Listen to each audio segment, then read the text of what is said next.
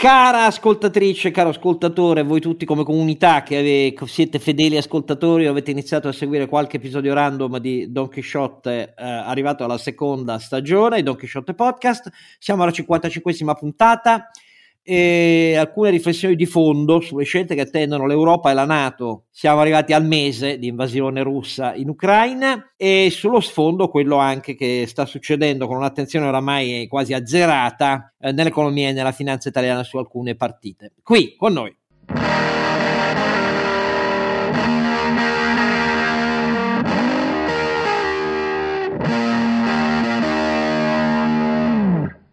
E questo 55 episodio la voce dolente è sempre quella di Don Chisciotte e Oscar Giannino e con lui però eh, due voci più pronunciate e più eh, lucide dal punto di vista intellettuale della competenza, a cominciare da quella del nostro Sancio Panza.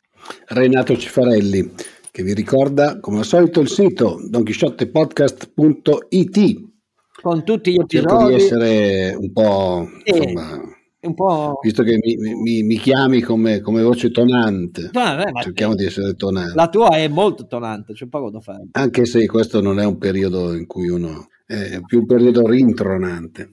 È rintronante Però. addirittura. È, vabbè, è, un periodo molto complicato, è un cambio di fase della politica mondiale, è un cambio di fase della sicurezza europea, è un cambio di fase di tante cose. E, e devo dirvi la verità, su questo qualche parola secondo me oggi la spendiamo in maniera appropriata è appropriata perché è prima nell'imminenza oramai di un Consiglio Atlantico a cui interviene Biden insieme ai membri europei della Nato e prima del Consiglio europeo in cui ci sono all'ordine del giorno questa volta decisioni che devono essere piene di contenuti, non ci possono essere rinvii non solo sul versante energetico ma a cominciare da quelli. E naturalmente a guidarci questo percorso eh, l'intelligenza e la competenza del nostro ronzinante. Carlo Alberto Carnevale Maffè.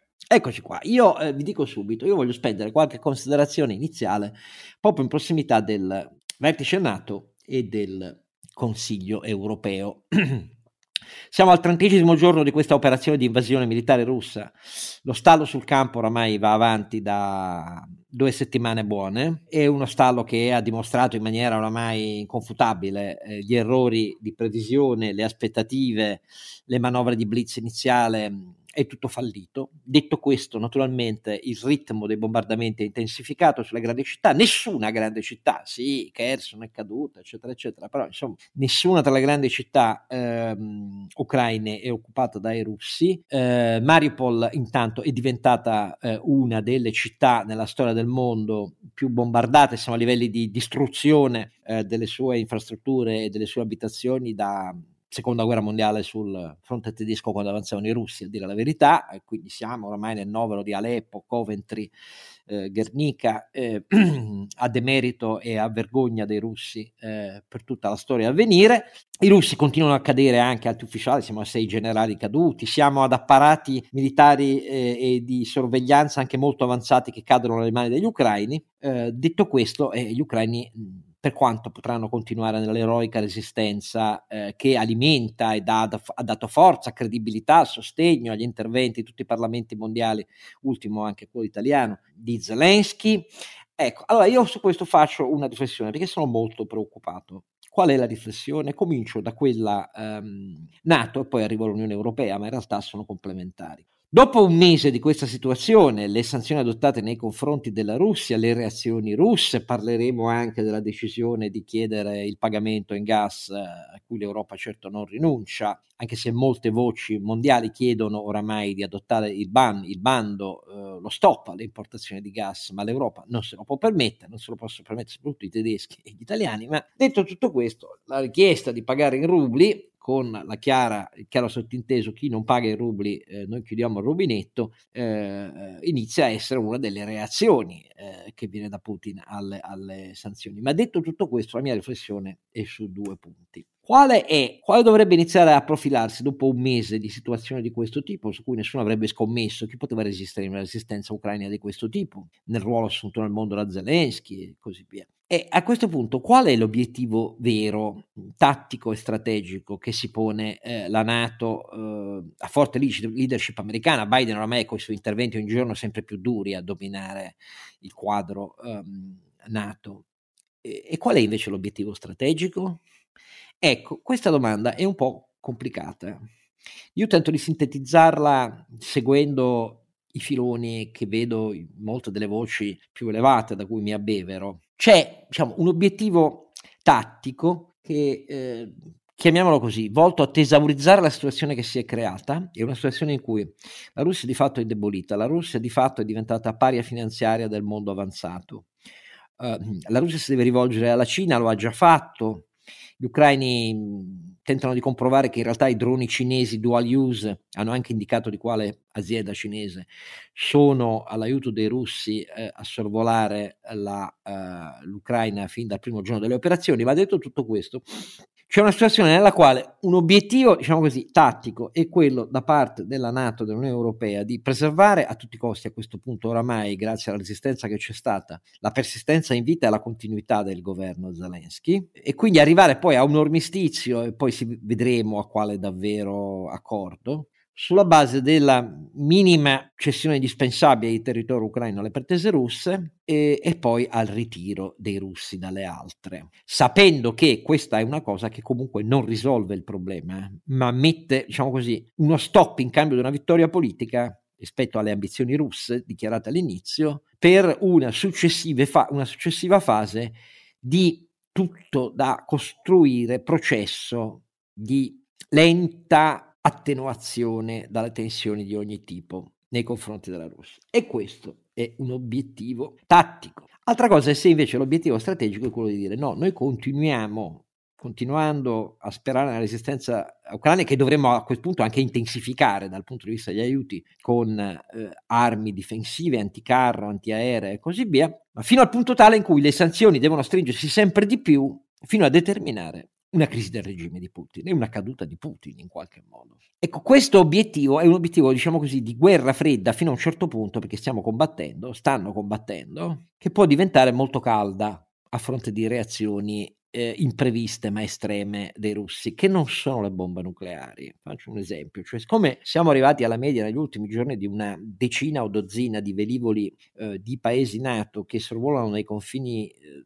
fuori dallo spazio aereo ucraino, come è evidente, ma fuori dai confini, circuitano e hanno apparati i più avanzati di cui sono disposti gli aerei early warning di controllo dello spazio aereo e della situazione a terra, tanto da coprire l'intera superficie dell'Ucraina, e che questo viene passato come intelligence agli ucraini e che spiega anche come con forze eh, limitate e non armate come quelle russe siano in grado ancora di resistere e talvolta anche di portare a qualche colpo a segno molto inaspettato. Ecco, però basta che i russi azionino uno dei loro sistemi che hanno sul campo S-300 e S-400 e anche fuori dallo spazio aereo ucraino tirino giù uno di questi velivoli e eh, improvvisamente la situazione fa un balzo verso l'alto di livello di eh, confronto diretto che oggi ai più appare del tutto escluso. In realtà è escluso, eh? la Nato l'ha escluso, gli Stati Uniti l'hanno escluso, noi stessi fin dalla prima puntata ve lo dicemmo, però se l'obiettivo è quello di eh, portare la situazione fino alla caduta di Putin, bisogna sapere che bisogna mettere in conto cose di questo genere qua. Allora io vi faccio due esempi. Um, Michael Ignatieff, anzi Mikhail bisognerebbe dire, eh, Ignatieff, eh, uno degli storici dell'Europa centrale più per me autorevoli ed equilibrati, dice l'obiettivo che l'Europa e la Nato si dovrebbe prefiggere è molto più il primo che il secondo, perché il secondo prevede una tale serie di imprevisti con un'escalation che potrebbe diventare immediata conf- del confronto militare diretto, che non mi sembra molto saggio anche perché le risorse di controllo di Putin sulla Russia sono molto superiori a quelle che probabilmente l'Occidente si illude che non siano. Um, Niall Ferguson, Niall Ferguson che uh, è segnato ad Harvard, anche lui uh, segna a Stanford. Uh, Niall Ferguson dice gli americani che sono quelli che più premono per lo scenario B, quello strategico, fino alla caduta di Putin, cioè che pensano di poter arrivare rapidamente a un bis della vittoria della guerra fredda con la caduta del muro e il disfacimento dell'Unione Sovietica, si illudono pericolosamente, dice Niall Ferguson, perché la quantità di rischi è molto più elevata dell'autoconsunzione, Putin non è all'autoconsunzione, e poi c'è un piccolo protagonista che all'epoca non esisteva, ma che oggi è dominante, cioè la Cina. e nessuno sa dire come la Cina eh, si comporterebbe di fronte a questo scenario. Ecco, queste due ipotesi io le metto sul tavolo perché mi pare che in realtà Unione Europea e Stati Uniti non abbiano per nulla le idee chiare. E soprattutto io penso che l'Europa sullo scenario di tipo B non regga minimamente, né politicamente né economicamente. Questa è la mia preoccupazione costruita sul fatto che non è un caso che Zelensky, rivolgendosi al Parlamento italiano, lo sapeva già che mancavano 300 parlamentari, cioè è stato il discorso ai parlamenti di tutto l'Occidente in cui ha evitato accuratamente ogni tipo di riferimento alla storia passata italiana, non ha detto siamo eh, come la vostra resistenza contro i nazisti, come ha fatto secondo me in maniera spericolata e sbagliata evocando la Shoah direttamente alla Knesset israeliana, um, non ha parlato negli stessi termini con cui ha parlato ai tedeschi. Non ci ha riservato, è vero, l'attacco che ha riservato ai francesi. Perché ha, ah, detto, beh, ha fatto chiudere la Renault in Francia. Ha fatto in, chiudere la, la Renault in Russia, ecco, non ce l'ha riservato, io di questo gli sono stato grato, però insomma Italia e Germania eh, non reggerebbero a un'ipotesi di scatto verso l'alto in maniera incontrollata del confronto diretto militare, perché mettetevelo in testa, Putin non si limita a chiedere, come ha iniziato a fare, di pagare in rubli le sue forniture. Putin può benissimo azionare un sistema antiaereo a lunga distanza di quelli di cui sono dotate le forze russe e buttare giù un velivolo NATO anche se non è su territorio ucraino. Può farlo benissimo perché dice tanto quelli stanno lavorando per gli ucraini anche se sono eh, circuitando sugli spazi aerei dei paesi eh, NATO confinanti. Ecco, e, e queste voci, devo dire, secondo me un seme di ragione ce l'hanno perché non vorrei che di fronte al successo della resistenza ucraina, ma di fronte a questo terribile bilancio di vittime, potessimo davvero pensare che poi Putin l'escalation non la fa. Ripeto, non quella nucleare, non c'ha bisogno di quello. Conosce il ventre molle europeo. Eh, lo conosce bene, ecco, lo conosce molto bene. Allora, questa è una preoccupazione per me perché più ci, ci, si fa chiarezza su, non sarà mai fatta esplicitamente, su dove la Nato e l'Unione Europea vogliono arrivare, e meglio è, a dire la verità, perché così si assumono comportamenti razionali e conseguenti. Certo, per l'Unione Europea ci sono innanzitutto per il Consiglio Europeo anche le decisioni di fare salti in avanti verso la sovranità europea condivisa. Qui so di toccare un punto che, che, poi riprende Carlo Alberto, perché non si può continuare a rinviare. A dirvi la verità, io non vedo alcuna disponibilità dei tedeschi né ehm, a un'operazione di ricognizione dei prezzi del gas degli importatori, perché non vogliono rivelare il vantaggio di cui godono con prezzi più bassi rispetto a quelli italiani, a essere chiari. Loro hanno dato contropartite ai russi che noi non eravamo in grado di dare, se no gliel'avremmo date, ecco, come politici che ci ritroviamo. Sono i più filorussi di tutto l'Occidente, i nostri, i più filorussi di tutto l'Occidente. E ha... Beh, magari hanno chiesto altro invece del gas a basso prezzo. Dai.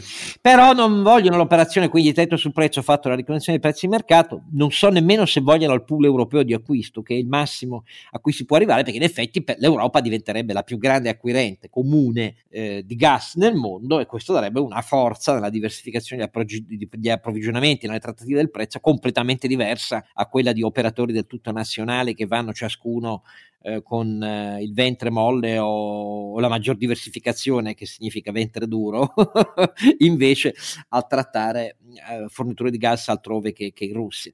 Però vedremo eh, dal punto di vista militare, l'Unione Europea parte da meno di zero, scusate, perché poi quelli che dicono ah spendono, eh, l'Unione Europea spende quasi tre volte la Russia, perché bisogna aumentare la spesa militare? Perché non c'è niente di comune in quello che spendiamo, questo è il problema. Se la decisione è quella di fare un battle group group di 5.000 uomini, ragazzi, non andiamo da nessuna parte, eh, perché come è evidente eh, il, il, conflitto ucraino dimostra che bisogna avere tutt'altra forza comune, tutt'altra interoperabilità e tutt'altri numeri di velivoli, piattaforme in aria, per terra, eh, antiaerei, antinave, eccetera, eccetera, rispetto a quello che eh, a oggi l'Unione Europea decide con questo primissimo passo, con quella la cosiddetta bussola strategica comune. Siamo lontani anni e anni ci vogliono per fare quella roba lì. Ecco, quindi certo il primo passo è molto soddisfacente. Io aspetto di vedere bene però se c'è un bilancio comune che si allarga, su questo lo sapete tutti quanti che l'accordo non c'è nemmeno di fronte alla guerra, però io su questo sono curioso di sapere come la pensa Carlo Alberto,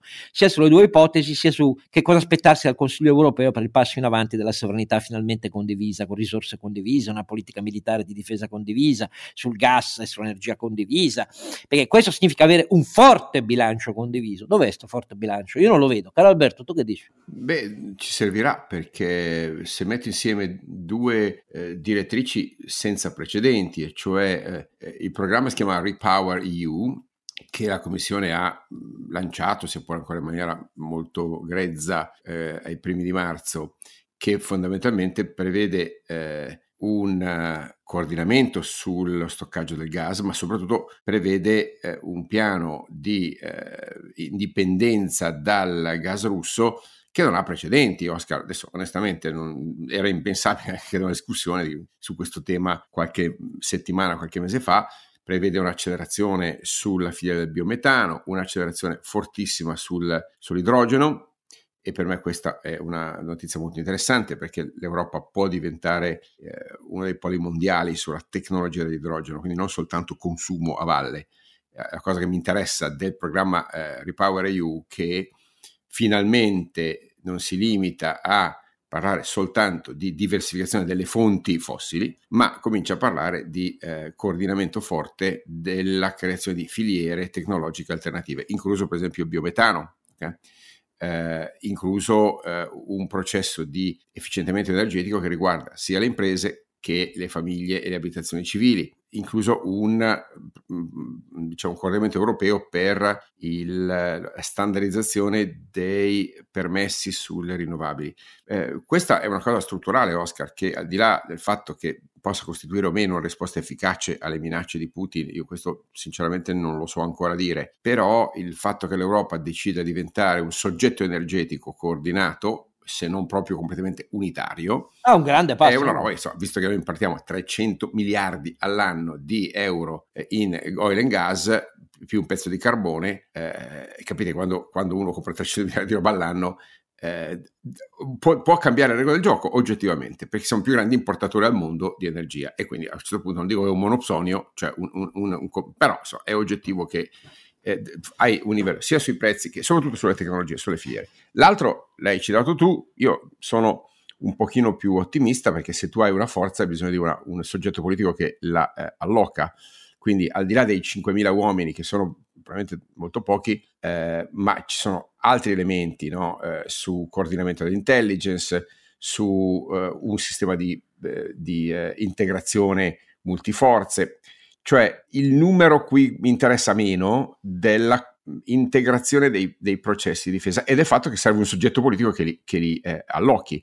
Eh, per cui il piano di eh, difesa comune europea eh, è ancora militarmente un, un microbo, ma politicamente è un salto in avanti spaventoso perché solo per governarla questa cosa qui ha bisogno una, una, di una tecnostruttura eh, e di una piattaforma tecnologica che oggi non c'è. Quindi eh, intanto crearle è indispensabile anche se sono solo 5.000 poi passare da 5.000 a 60.000 come i piani ci sono o, o, o non so a 200.000 domani è più facile Oscar perché non è un problema di volumi a quel punto è un problema se vuoi di, eh, di avere o, o meno eh, disponibilità di eh, piattaforme di coordinamento e di soggetti politici che li coordinano e ovviamente sdoganare il tema della eh, spesa militare da quell'atteggiamento po' come dire irenistico che aveva caratterizzato per esempio le logiche ESG in questi ultimi anni. Ricordo che le, le politiche di Environment, Social and Governance Responsibility che eh,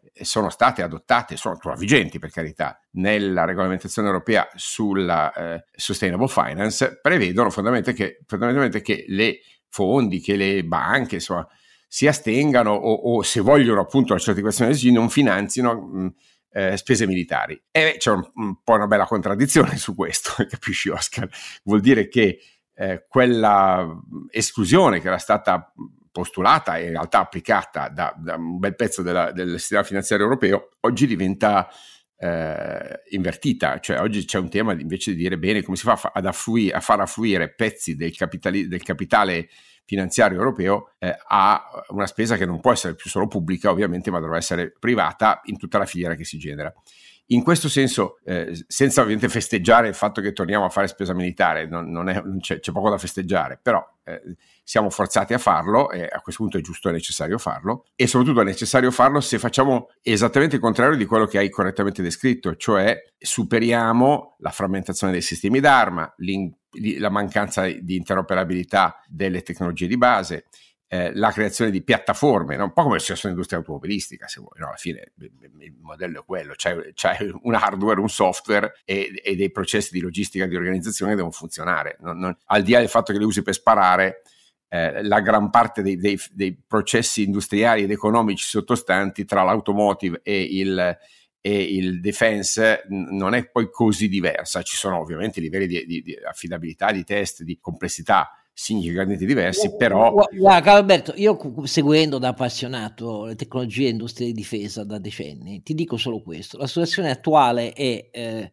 quella eh, di sempre, cioè ti, ti, posso fare esempi, il caccia di sesta generazione su cui eh, lavora l'Italia è quello insieme al Regno Unito che non fa più parte dell'Unione Europea, si chiama Tempest. Eh, franco-tedeschi e spagnoli eh, lavorano su un'altra piattaforma che è in crisi, i francesi l'hanno appena sospeso il progetto per quello che riguarda la Dassault dicendo che non sono chiare le quote e così via uh, sulla, um, sulle industrie navali, I, i, tedeschi con le loro fregate, eccetera, eccetera, sono in diretta uh, competizione con uh, le piattaforme FREM, la fregata diciamo italo-francese per essere chiari. Um, sui cacci attuali, il, il modello Rafale francese ha ottenuto negli ultimi 12 mesi un numero di vendite nel mondo che non aveva avuto, ormai è un aereo che nel 2017 vola, eh, anzi dal 2014 a essere precisi, e dagli Emirati Arabi che ne hanno presi più di un'ottantina solo, solo loro, eh, a um, l'India, l'India, attenzione, eh, che diversifica il suo approvvigionamento perché la Cina fornisce eh, di calci avanzati il Pakistan e così via, è in competizione eh, ovviamente con il Typhoon eh, che invece italo-tedesco eh, britannico e così via. Allora, posso enumerarti tutti i settori dell'industria degli armamenti, dei servizi di elettronica, radaristica, ehm, i sottomarini e così via, anche lì i, i francesi in competizione con i tedeschi. E, bisognerebbe ipotizzare una forza dei governi sugli apparati industriali nazionali che fin qui hanno difeso come il fiore all'occhiello, che a me piacerebbe ipotizzare, però ho visto già cosa è successo con le sanzioni sulla Russia e figuriamoci una cosa di quel da lì. Io posso augurarmela, caro Alberto, però... In realtà è, è, quello che deve succedere, se non c'è un procurement centralizzato non c'è una, una, una strategy compass, semplicemente. La cosa interessante della strategy compass infatti non sono i volumi, ma sono la creazione, me l'ho dichiarata, sto leggendo in questo istante il, il documento, la creazione dichiarata di un coordinamento centrale che faccia esattamente queste cose, cioè arrivi alla coordina la scelta di eh, eh, eh, il, il, nostro generale ehm, in Europa e eh, in generale poi come Borrell, questo stanno dicendo, che il passo fondamentale non è quello di contare i soldati con il cappello a stelle, ma di creare appunto un, un soggetto, un procurement politico e industriale centralizzato che dovrebbe risolvere auguro, queste cose. Io, io me lo auguro, ma non ti nascondo che la maggior parte degli europei sanno che alle prossime elezioni Draghi non c'è più e, e, torna qualcuno che dirà il 2%. Tornano i Conte, i Salvini e così via che dicono no, le armi non servono. E l'Europa lo sa che l'Italia è questa roba qua, eh? non è che i sondaggi li leggiamo solo noi. Quindi, beh, comunque vedremo. Eh, Però, Oscar, una, un mese fa non avremmo assolutamente discusso di una piattaforma piattaforma energetica comune di una piattaforma di difesa neanche discusso, cioè io l'avrei discusso ma tu mi avresti dato il, del sognatore ronzinante. Che Putin abbia cambiato tutto è un conto. Che gli Stati Uniti dicono una cosa e sono in condizione di farla e è dimostrato dalla storia. Che l'Unione Europea sia in condizione di fronte a questo di fare il balzo rispetto alle frammentazioni nazionali io me lo auguro ma per scontato non posso dare. Questa è l'unica cosa che dico io. Restate con noi Ma vogliamo commentarla un po' questa, la prima reazione di Putin, oltre a ingabbiare la sua banchiera centrale, a cui deve però il suo debito pubblico molto basso, deve il fatto di non aver stampato rubli a costo di far crescere la Russia meno, ma eh, contenendo l'inflazione fino all'esplosione effetto delle sanzioni e dell'isolamento della finanza mondiale. Oltre a ingabbiare quello, questa sua richiesta che ha fatto impennare in un giorno fino al 34% il prezzo del gas, poi a fine giornata era più 18%, ma già tale da annullare l'effetto del mini taglio delle accise per 30 giorni deciso dal governo Draghi. Eh, la decisione cioè di chiedere, visto che l'Europa ci tiene no, al gas russo, mica fa le sanzioni sul gas russo che ci chiedono gli americani, no, l'Europa non le fa, e allora però me lo pagate in rubli mossa intelligente, eh, perché se fosse possibile farlo, significa creare una maxi domanda estera eh, di rubli eh, che sostiene il cambio del rublo, frena l'inflazione interna, frena il, de- frena il deprezzamento dei val- degli attivi e il valore reale degli attivi in dollari eh, di tutte le imprese russe, e insomma win-win. L'unico particolare è che a quel punto per pagare i- il gas importato dalla Russia in rubli ci sono due piccoli particolari. Primo, i contratti degli importatori che rimangono riservati perché Eni, Enel, quelli tedeschi, ma col cazzo che vogliono tirare fuori i contratti. Devo dirvi che io invece, fosse stato il governo italiano, avrei detto un mese fa all'Arera ti procuri i contratti, punto. Però, visto che loro importano molto. Os- per Oscar, pagare, tu volevi anche pagare, i contratti di autostrade. Per, sì, esatto. Eh, vabbè, però, ci è voluto il Ponte Morandi per averlo. Però il, adesso Putin è peggio del Ponte Morandi e quindi io l'avrei fatto, a dirvi la verità, perché si faceva una ricognizione sui prezzi di mercato, si valutava un ovvio corrispettivo di premio, di margine, di utile per gli importatori, ma si faceva un'operazione di trasparenza e invece non si può fare. E per questo ci siamo inventati questo cazzo di decreto che fa i sovrapprofitti al 10%, quindi già già, lo Stato ci ha detto che sono almeno 40 miliardi, non so su che base i sovrapprofitti, visto che col 10% pensa di incassarne 4, ma che si fa con le operazioni positive e negative IVA ed è una stupidaggine, l'ha spiegato benissimo la professoressa Livia Salvini, come l'aveva spiegato eh, già eh, il eh, nostro amico eh, Dario Stevanato, e, è una stupidaggine. Oltretutto lo fanno con un periodo di imposta ancora aperto per 10 giorni, quindi consentendo a Eni Enel di, di fare tutto quello che è necessario per diminuire il prelievo. Dopodiché io ve la dico qua, questa formula è stata adottata con Eni Enel al tavolo, quindi sono loro stessi che l'hanno coscritta, per questo infatti non stanno protestando. Ma detto tutto questo, per pagare in rubli, primo gli importatori dovrebbero procurarsi i rubli dalla banca centrale russa, peccato che la banca centrale russa non glieli può vendere, c'è questo piccolo particolare, perché in Occidente non può più eh, fare nessuna operazione. E, e, ehm, e secondo, i contratti in essere, sono partito di là, consentono di cambiare valuta, però attenzione, questa è un'arma spuntata perché io immagino che solo alcuni lo consentano. I take or pay, per esempio, di vecchio tipo consentivano l'ancoraggio anche ai prezzi spot, però ehm, e anche cambio di valute, a dire la verità. Però Credo che la maggior parte dei contratti no, perché agli Stati Uniti faceva comodo averla in dollari, alla Russia faceva comodo averla in dollari. Ma questa è un'arma spuntata perché se dici nel contratto non, non puoi cambiarmi valuta, quello ti dice intanto io ti chiudo il rubinetto, poi tu fammi l'arbitrato internazionale. Ciao, ecco, questo è il punto. La vera faccenda è come si fa a crearla questa domanda estera che serve come il pane alla Russia eh, di rubli, visto che la banca centrale russa eh, non te li può vendere.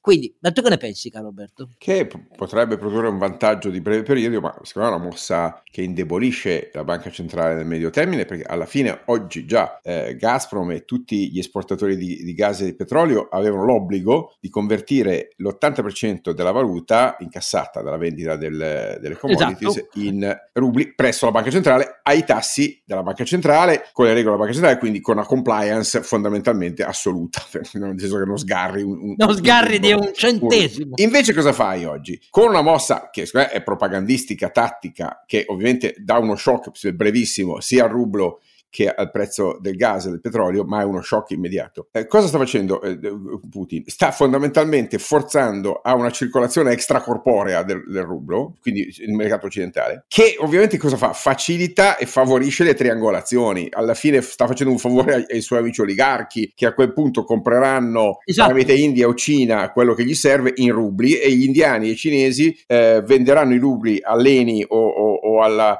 o all'Edison eh, che, che, li userà per, per, per pagare, ammesso che i contratti lo consentono, quindi valgono le tue osservazioni per pagare. Ma a quel punto la banca centrale russa rischia di vedersi eh, esaurire in, invece le fonti di riserva eh, in valuta che oggi invece stava ricostituendo tramite questa specie di conversione fortuna. Ma è per questo che ha ingabbiato la nebbiolina, la banchiera centrale. Sì, l'ha ingabbiata, ma ovviamente lei ha detto hai fatto una cazzata e lui dice non me ne frega niente, io devo dare un segnale politico del breve termine che sono bravo, comando io e detto le regole del MO, è una mossa politica, in termini finanziari diciamo è neutra nel lungo periodo, nel, nel, nel visto visto che eh, ci sono vincoli alla, eh, alla, libertà di azione della banca centrale russa, indebolisce le riforme, le, le, le riserve. Quindi, dal mio punto di vista, è una mossa, eh, diciamo, tendenzialmente irrazionale in termini finanziari ed economici. Di grande effetto nel breve. Eff- effetto politico, come dire, comando io, cambio le regole, stabilisco io,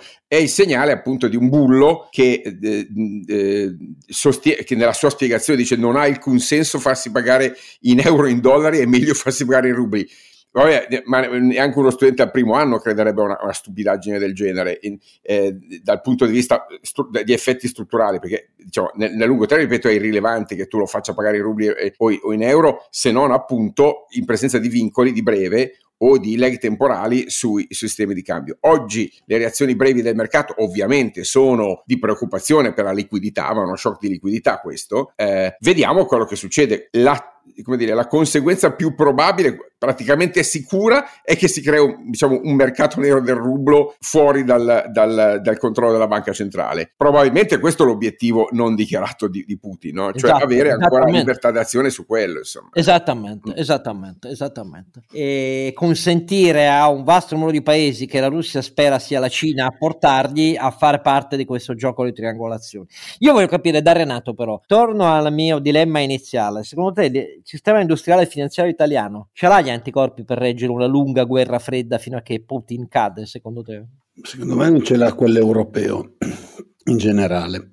Cioè qui stiamo assistendo ad un stiamo assistendo a un andamento che potrebbe portare l'Europa in grandissima crisi e gli altri due blocchi, oggi Cina e Stati Uniti, invece lontani dall'occhio del ciclone e quindi con più possibilità di, diciamo, di, di, di salvarsi, mettiamola così, eh, non dobbiamo dimenticarci no, salvarsi, di, atten- di, attenuarne moltissimo l'effetto sulla loro sì, economia. di attenuarne. No, nel senso mi hai chiesto se, se, abbiamo gli anticorpi per salvarci eh, io dico noi potremmo non salvarci loro sì.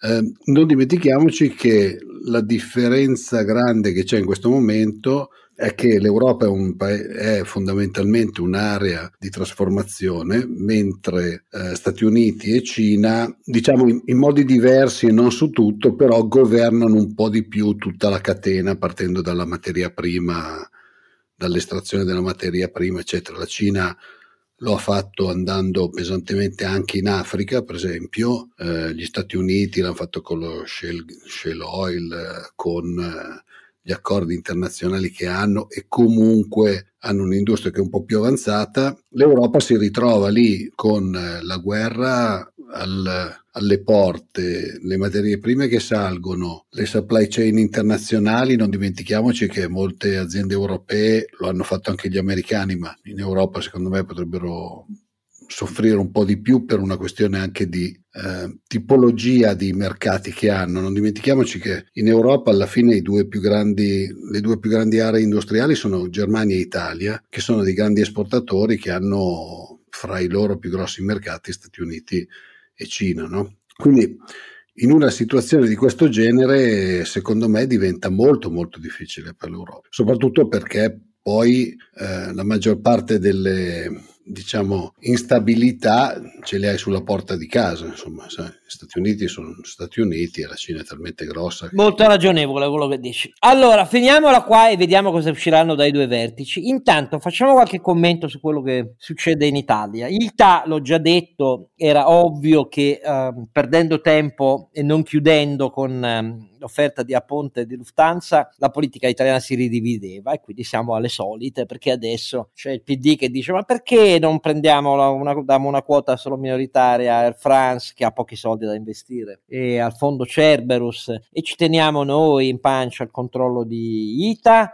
quindi il contribuente, a cominciare dalla prossima rata di 400 milioni che poi aprire lo, il governo se non si chiude deve metterla lui invece che la vedente eh, e naturalmente su questo si, si, si, si associano i 5 Stelle, la Lega e così via. E questo riguarda ITA. Generali vedremo quando fi, ci sarà finalmente questo piano industriale alternativo a quello di Donnè presentato da Caltagirone e eh, da eh, Luxottica. Quando arriverà, in teoria dovrebbe arrivare a fine di questa settimana, Carlo Alberto, no? Dovrebbe essere. Sì, è arrivata la lista, non è ancora arrivato il, il piano, non è che questo è un procedimento molto trasparente, ma va bene così. Eh, le... Vediamo, io come dicevo, ho anche scritto che tutto questo è un segnale che dal mio punto di vista fa piacere al capitalismo italiano, mai si era vista uno scontro di questo genere su una società come Generali, No, perché decidono i fondi alla fine nel decidono voto. Però... Fondi, decide il mercato e non, scusami, non si decide nei salotti chiusi eh, tra, tra, i velluti. E, Io spero che il piano industriale sia dettagliato per essere davvero alternativo, perché sennò... Boh. Beh, se non sarà dettagliato semplicemente nessuno ci crederà, cioè alla fine vinca il migliore, no? Però, Oscar, stiamo discutendo di un confronto su un futuro di una public company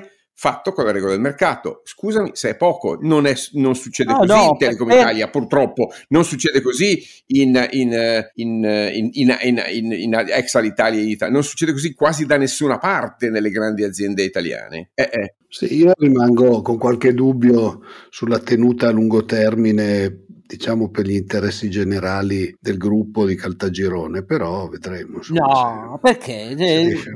Il gruppo Caltagirone è solidissimo. No, no, ma davvero. No, no, no, tenuta nel senso, diciamo, cioè per, per quelli che sono i business del gruppo, sappiamo tutti che poi ad un certo punto eh, ci sono mille modi per convincere la gente a, a tralasciare, mettiamola così, dai. No, no, non so, magari sono io che... Non l'ho molto ben capito, perché nel genere Caltagirone è una vita che vorrebbe avere un asset finanziario importante, ci ha provato con più banche, uh, non gli è andata bene, è uscito uh, prima che poi andassero al disastro, eccetera. Però, insomma, da sempre, essendo uno che il denaro lo ha sempre prestato alle banche Caltagirone, non al contrario. No, no, no, sono poche in Italia, ecco, da, da, poter vantare una cosa simile. Eh, generali è la battaglia finale più alta di tutta la sua vita, insomma, questo, que- però vedremo da questo punto di vista. A me quello che preoccupa molto è la difesa del PNRR così com'è, perché a dirvi la verità, la guerra ha cambiato così tanto l'ordine delle priorità in termini di autonomia delle grandi tecnologie, della sinergia europea, eccetera, che la logica tutta nazionale eh, di dire non lo cambiamo, come continua a dire Draghi, io non la capisco, a dirvi la verità. Poi oltretutto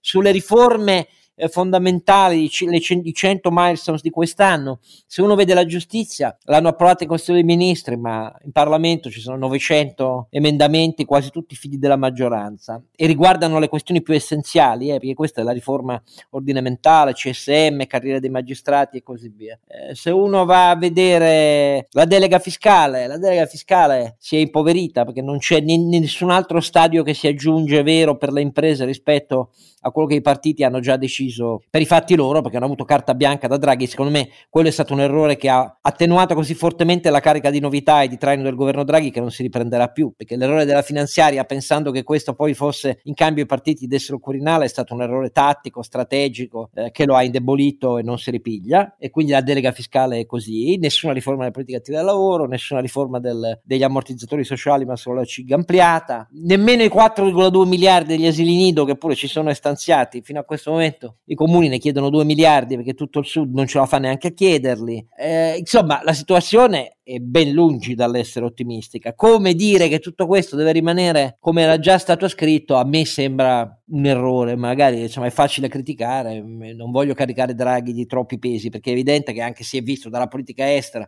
Lega e 5 Stelle su ogni cosa borbottano sperando che questa esperienza finisca al più presto per tornare al tutto come prima. Non so se avranno i voti, questo dipende dagli italiani. Caro Alberto, tu che dici? Che condivido che il PNRR ha perso molto del suo significato, posso dire anche industriale, oltre che politico. Eh, io ho sempre stato, sempre stato un po' dubbio sul suo significato economico, visto che secondo me è debito che non produce un significativo aumento della produttività. La parte finanziaria del PNRR lo avrebbe prodotto la parte politica delle riforme se fossero state e se saranno eh, fatte in maniera, in maniera um, corretta, cosa che come giustamente lo ricordiamo sempre è tutta da dimostrare e per ora i segnali non sono rassicuranti. Eh, però per quello che penso eh, la verità è che non verrà smontato perché la, la tecnostruttura, no.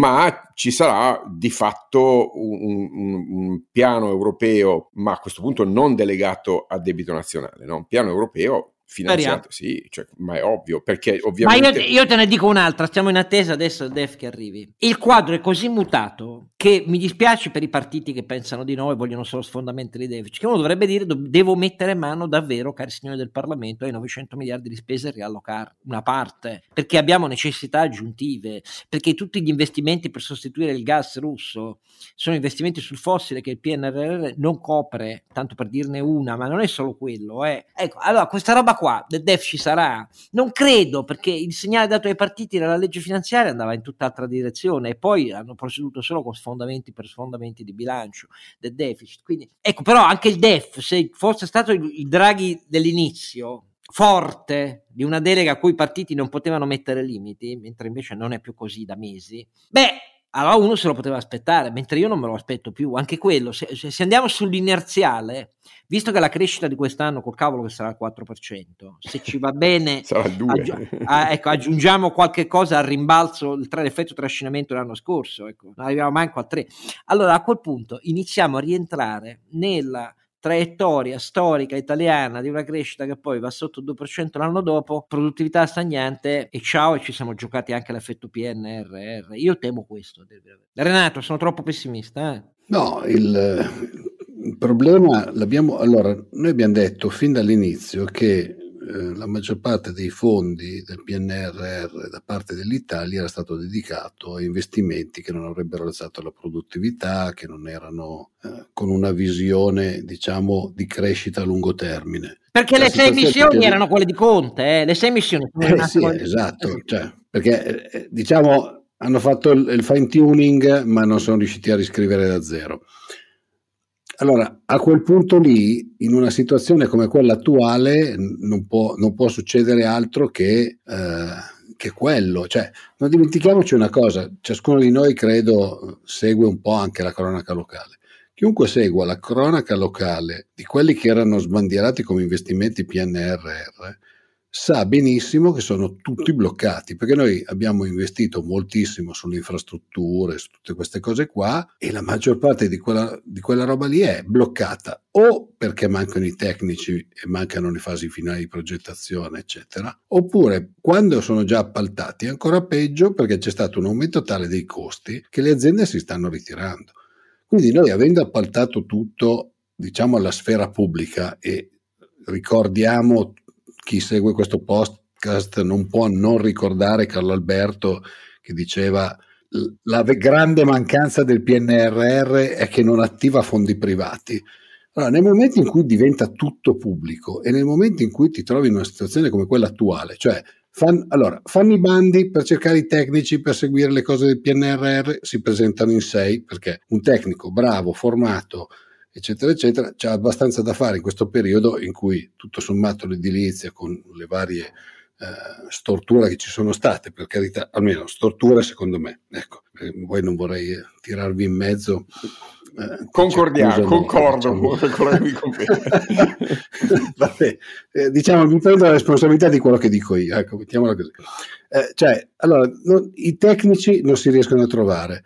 Eh, dove, sono stati, dove sono già partiti gli appalti, le aziende si stanno fermando perché dicono: signori, noi abbiamo 40% di aumento dei costi della materia prima al prezzo che ve lo, ve lo, stavamo, ve l'avevamo promesso, non lo stiamo facendo. O le, leggevo sui giornali che negli altri paesi, dappertutto, sugli appalti pubblici e su tutte queste cose qua, stanno tutti facendo delle regole per riconoscere. Eh, il governo prezzi. promette, però la verità gliel'ha bu- buttata lì. Ho molto apprezzato il governatore Visco. Il governatore Visco non si è nascosto dietro a ah, promesse, vedremo.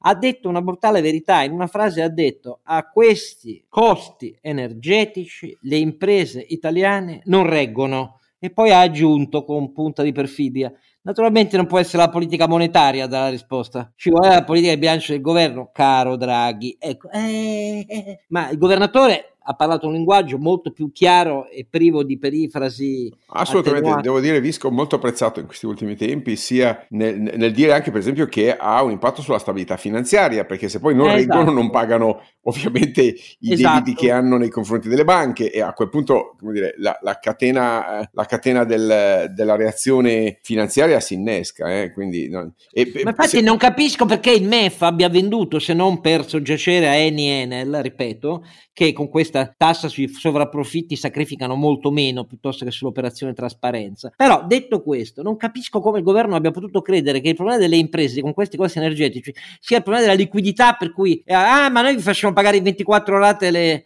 eh, cartolarizzate e anticipate dalle banche eh, le bollette di maggio e giugno. No, il problema è l'interruzione immediata di fronte a questi costi. Oscar, vuoi che, vuoi che ti dica come la penso su quella cosa lì del, del, della rateizzazione delle bollette? Eh, a, me sembra un po' di quelle scene in cui c'è uno che dice bisogna fare qualcosa, bisogna fare qualcosa, bisogna fare qualcosa. Hanno fatto quella cosa lì, dicono qualcosa abbiamo fatto, ma cioè, non bisogna fare qualcosa di utile, bisogna fare qual- in questo caso mi sembra bisogna fare qualcosa e abbiamo fatto qualcosa, ma che sia utile scordiamocelo. Eh. Va bene, comunque insomma.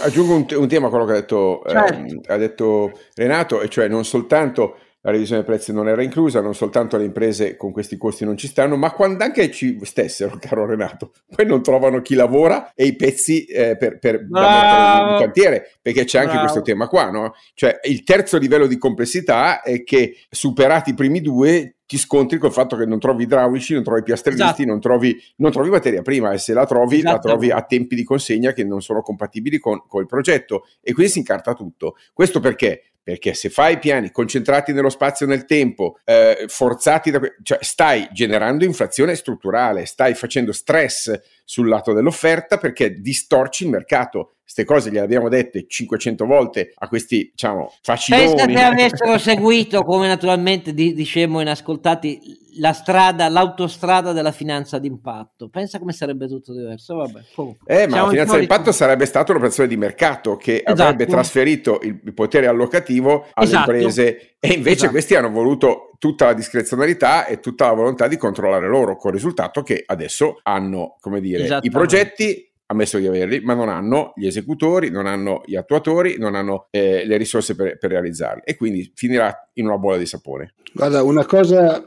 una cosa che mi, mi preme, diciamo, mi, mi, piace segnalarvi è che io frequento molto ambienti, diciamo, imprenditoriali per varie cose, per incarichi, eccetera. Allora, in questo momento all'interno degli ambienti, degli ambienti territoriali c'è una grandissima riflessione sul come riorganizzare per cercare di sopravvivere le aziende di fronte a un sistema che sta saltando completamente in quelli che sono i metodi di lavoro che abbiamo applicato per decine di anni. Sarà una bella sfida e sarà una cosa anche interessante da seguire. Qua vedremo chi poi ha la capacità di applicare nuove metodologie e su questo devo dire eh, chi ha un po' più di digitale, chi ha un, applicato un po' più di tecnologie per avere dati freschi, pronti, eccetera, sarà enormemente favorito rispetto a chi ha sempre viaggiato un po' con lo stile abbiamo sempre ah. fatto così, mettiamola così.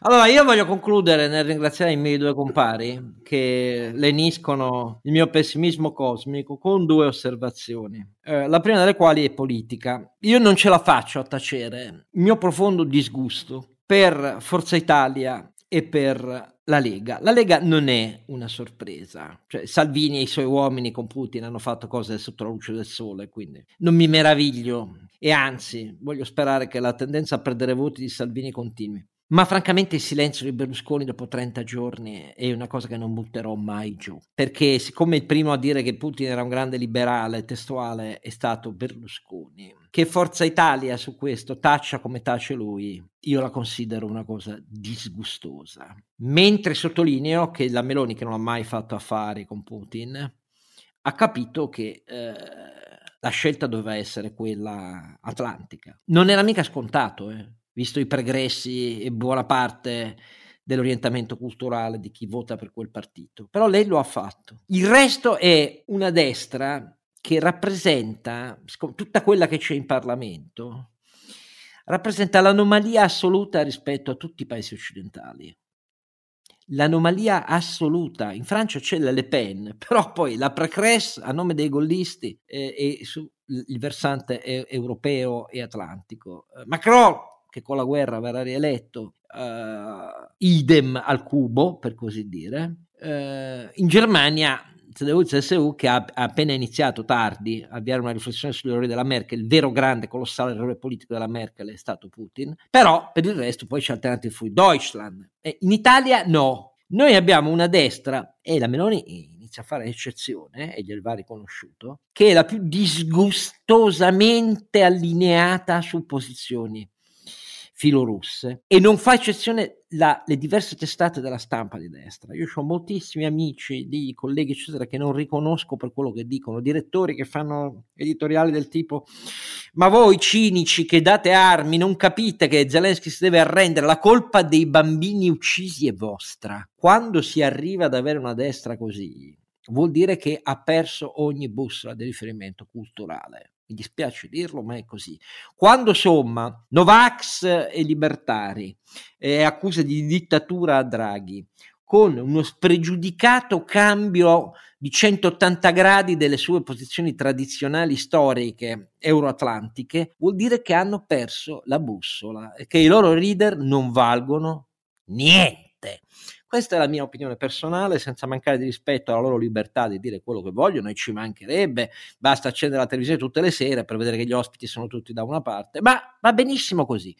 Detto questo, siccome io considero un'onta per chi la pensa come me avere una destra di questo tipo, vorrà dire che evidentemente non troverò nessuno eh, di, di, quel mondo lì a cui pensare se affidare un voto, perché è veramente di fronte a questa frattura storica una vergogna storica, che arrivino a dire e a scrivere sui loro giornali che la responsabilità delle stragi dei civili eh, di Mariupol come Aleppo, eh, di 3,9 milioni di ucraini che sono profughi già all'estero e di 10 milioni di ucraini che oggi sono già senza casa, sia di chi dà le armi alla resistenza contro l'invasione. Vuol dire avere rifiutato al proprio ABC culturale. Auguri a loro. Eh, però Oscar, se posso dire una parola, non è che alla sinistra troviamo quella lucidità. Cioè, io francamente sono Ma io a, a, sinistra, vedo a sinistra. Tranne Enrico Letta, la storia della sinistra è antinato, anticapitalista, antioccidente. Quindi, sì, sai... e pur di tenere quella linea calpestano i, i morti e le vittime ucraine. Cioè, è ancora peggio. Almeno no, lì a destra eh, con Putin devi, hanno sempre fatto me... gli affari, ma questi qua cioè, sono talmente cinici e ottusi e, e, e, e incivili da pur, pur di sostenere che l'America è responsabile di tutte le malefatte del mondo, eh, riescono addirittura ad appoggiare Putin, ma, ma, ti rendi conto? Ma ti rendi no, conto? Cioè... Senti, quando il governo Spadolini dovette assumere la decisione di schierare gli euromissili, perché a, anche allora i missili li aveva schierati l'Unione Sovietica, eh, tieni conto che io non faccio nessuna assimilazione tra Putin e l'Unione Sovietica, l'ho già spiegato, però gli SS-20 li avevano puntati loro contro l'Europa e i membri NATO europei. L'Italia e la Germania ehm, condivisero la decisione con gli Stati Uniti di dover rispondere a quella sfida con i Pershing e con i Cruise. I Cruise toccavano all'Italia, li mettiamo a Sigonella. Per un anno e mezzo le piazze italiane erano oceanicamente piene, oceanicamente piene di manifestazioni contro. E naturalmente il nervo di quelle manifestazioni era la sinistra in tutte le sue articolazioni. La storia conta, eh? quindi meno male che c'è Enrico Letta, questo sì, ma però che questi stiano graziando tutti Conte con il loro patto segreto con i russi in Italia e tutta la stampa di orientamento democratico, le dieci domande a Conte, cagaci fuori il tuo patto segreto, non le faccia, quello è figlio di una storia lunga, Carlo Alberto. Eh. Ma questa destra che sedicente liberale che ha cappottato in nome di Putin dando la colpa delle vittime dei russi fatte dai russi con i loro bombardamenti indiscriminati all'Europa e alla Nato, beh, vabbè, questa è veramente la fine di una storia, ecco, la fine di una storia, cioè c'è bisogno di una generazione di leader nella destra italiana, ripeto, io faccio eccezione per la Meloni, da cui non me lo aspettavo nei termini in cui l'ha detto, eh, ma per gli altri è tutta gente che deve andare a casa. Gli italiani la manderanno a casa? La risposta è no, sappiamo già che è no. E quindi rimarremo l'anomalia del mondo. eh, rimarremo l'anomalia del mondo. Altro che il passo avanti dell'Europa, il passo avanti dell'Italia che condivide la Nato. Io ci credo poco. Ma magari mi sbaglio e quindi su questo grazie a voi due che siete molto meglio di me e come sempre appuntamento al prossimo episodio che sarà il 56esimo.